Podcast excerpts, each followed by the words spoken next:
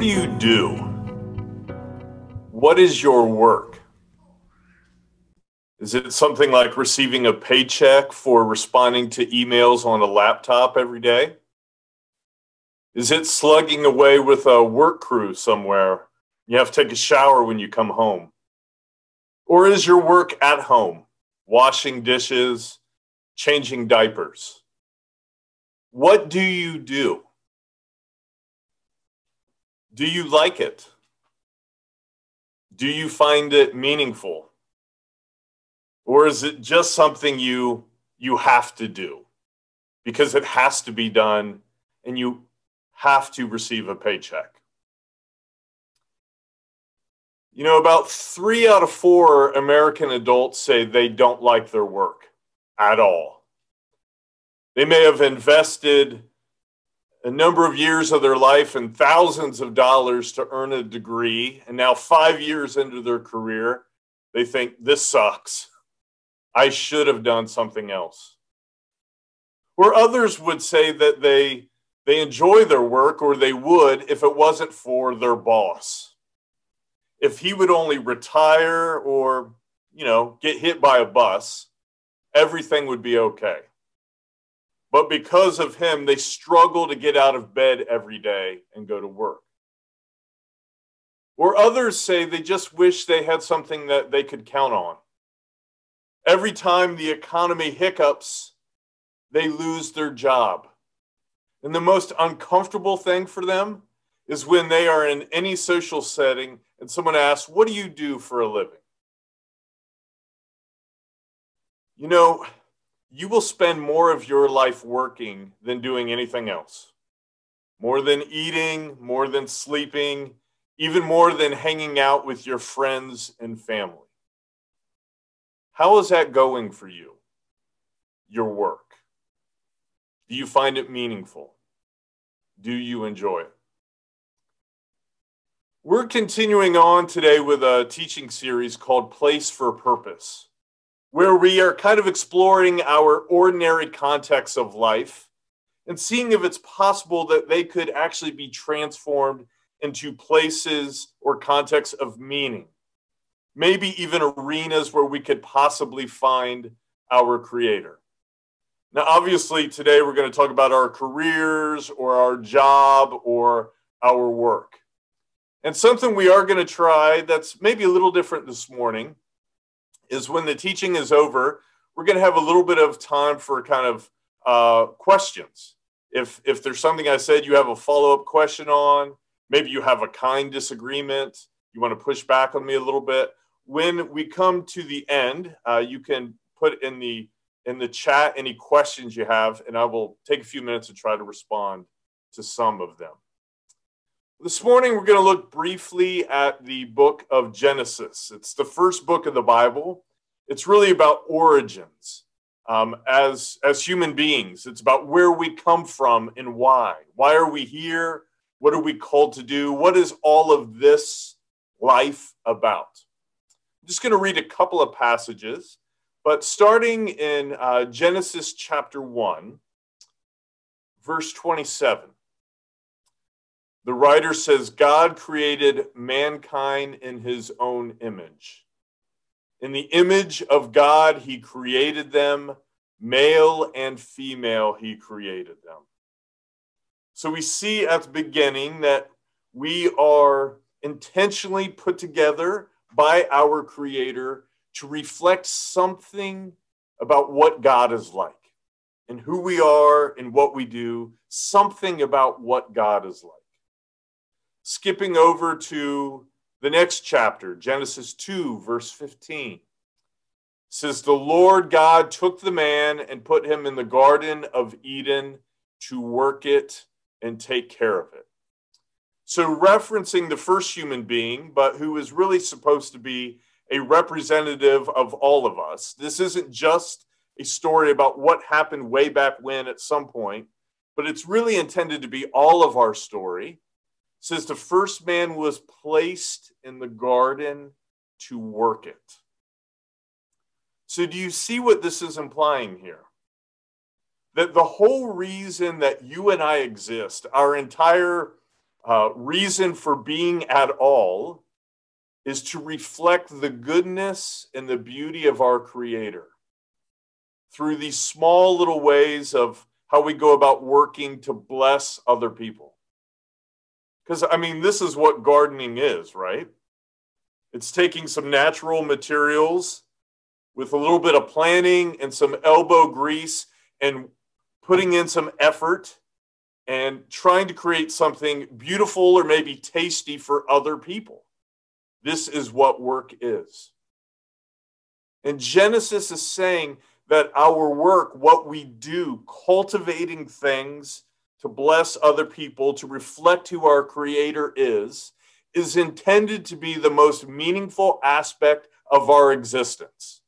The most meaningful thing of our lives is intended to be our work. Is that your experience? Is that what you are finding in your job or what you do every day or what you do at home? Meaning. Skipping down a little further in the book of Genesis, chapter three, we see it all kind of go wrong. Beginning in verse seventeen, God speaking here says to the first man, "Because you ate fruit from the tree about which I commanded you, you must not eat from it. Cursed is the ground because of you. Through painful toil you will eat food from it all the days of your life. It will produce thorns and thistles for you. By the sweat of your brow you will eat food." So now everything goes wrong in the story. We were made for meaningful work to reflect the goodness of our Creator by doing things to bless other people. But the story says that we assumed that we could live life without our Creator, without intimately trusting Him, that we could figure out a different purpose, a different meaning for our life. But because we did, everything just kind of goes to crap. Not because I think our Creator was literally trying to make life hard on us because we did wrong, but this is what we've done to ourselves. We take on a different purpose and meaning in life, and now our work is just not the same. We've turned it into something it wasn't intended to be. Now, I know for contemporary modern people, this story can seem a little strange. But at least for a few minutes, just try to assume that Genesis is on to something when it comes to our work or our jobs or our vocation.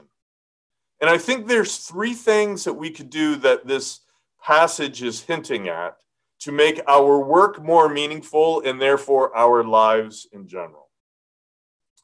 So number one, make work a priority. Intentionally choose to spend quite a bit of your time working. Now, I know many of us agree with Blink one eighty-two. If someone comments, "Work sucks," we reply with, "I know." For us, work is the, the have-to crappy stuff of life. The good stuff of life is another trip to Carmel, or another glass of Merlot, or another opportunity to make love, or another afternoon playing Xbox. That is the good stuff of life. Work is, is the have-to stuff. Years ago, back in Pennsylvania, I was a van driver for uh, a number of mental health patients. Most of them were, were suffering severely from schizophrenia. They lived in, in government housing, and every morning I would pick them up and drive them into a health center where they would have group and receive their meds and visit with a psychologist. And then later I would take them home. But over that year of becoming friends with these dear people, I noticed there were, there were kind of two groups among them. They were all troubled, poor souls. Many of them suffered hallucinations. But one of them, despite all that, were kind of sweet and hopeful people. And others, if I were to be frank, were kind of nasty. And I, I kind of went on this little journey trying to understand what was the difference between the two groups of my new friends. And the only thing that I could put together is the first group every day. Um, after their, their group sessions at the health center, they worked in a shop for a while, while the other group just kind of hung outside and smoked and, and talked with other people. That's all they did. And going to work for a few hours or just kind of hanging around smoking seemed to make a real difference in who my friends were. If there is any truth that we are called to be like our Creator, to do work that blesses other people, that, that is the whole reason that we are here, then you and I will have no peace in our life if our goal is simply to work um, as, as little as we can. If life is about hours and hours playing Nintendo Switch or scrolling Instagram or binge watching other things on Netflix, if that's what life is all about, we will struggle to find any life of meaning. And I know right now I sound like your dad, but I think that is one of the implications that we find from the book of Genesis. Number two, second suggestion. Take on work that is about blessing and serving others, that isn't about you.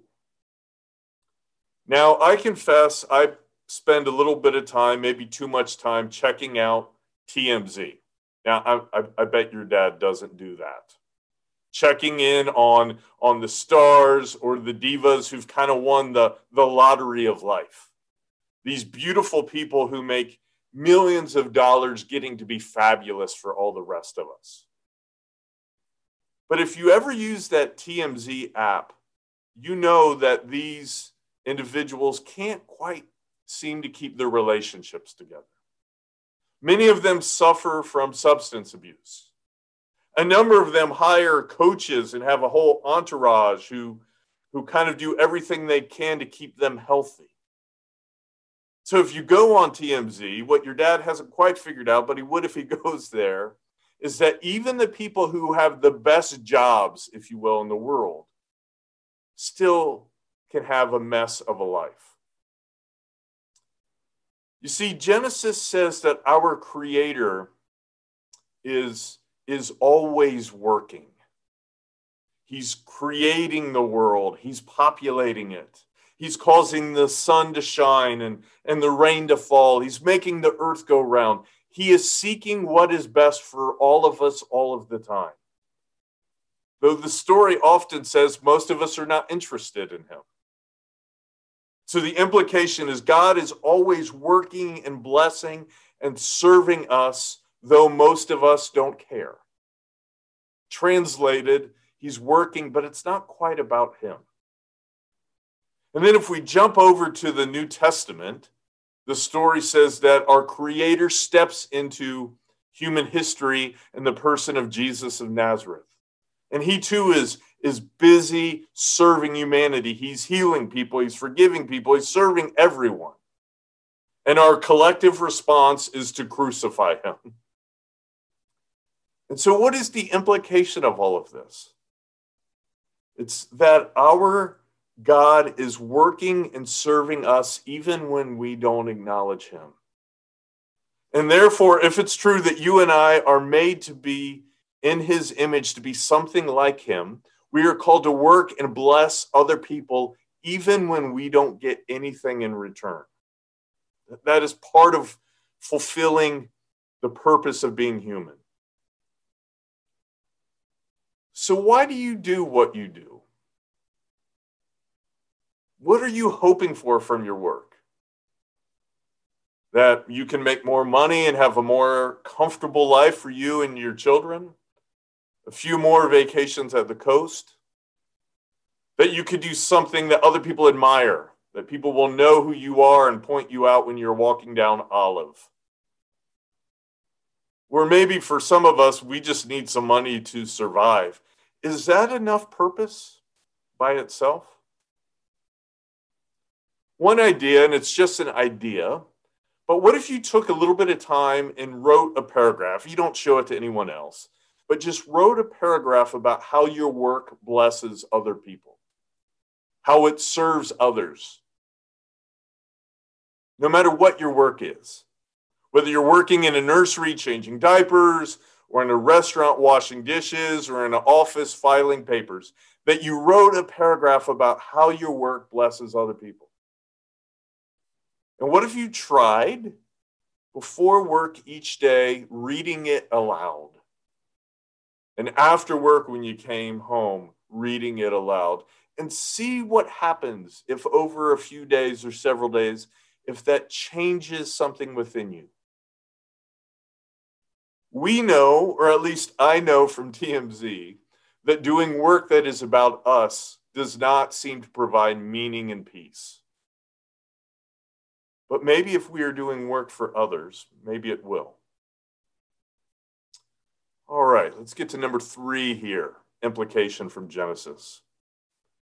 For work to have a sense of purpose, you also need to regularly seek out God experiences. Again, this, this early ancient book of Genesis says we are made for work to bless others while being in personal connection with our Creator. And yet we, we choose to kind of live out of connection with God, to form our own plans, and then everything becomes a mess.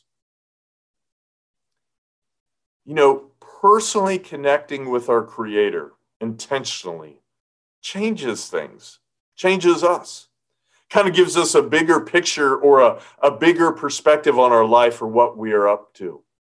It reminds us that we are valued, that we are loved by God. We don't have to chase something else to, to try to fill that hole within us.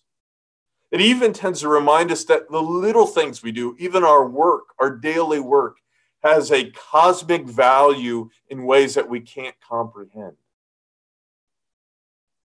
But the scriptures say if you and I are not living in that regular personal interaction with God, we become warped in the way we see our lives, including how we see our work.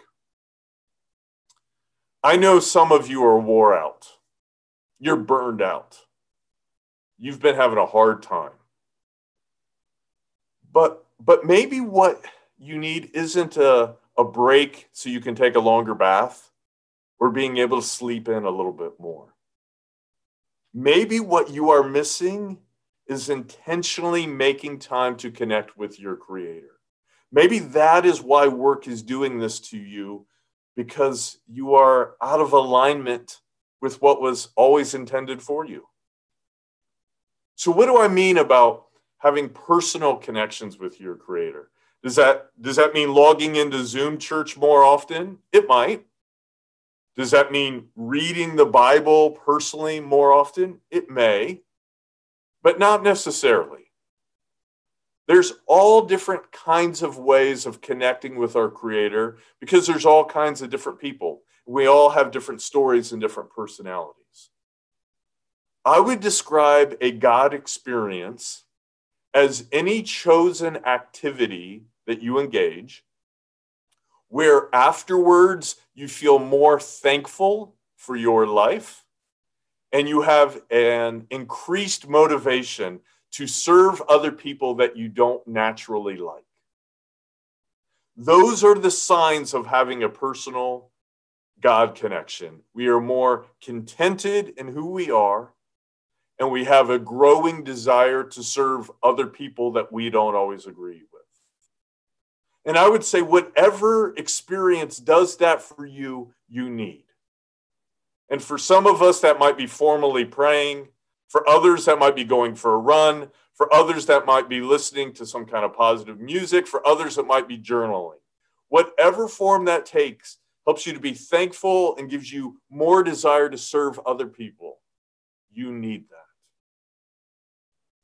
Look, I know work often sucks. But consider these implications from this early book of Genesis. Consider seeking out actually more work instead of another buzz.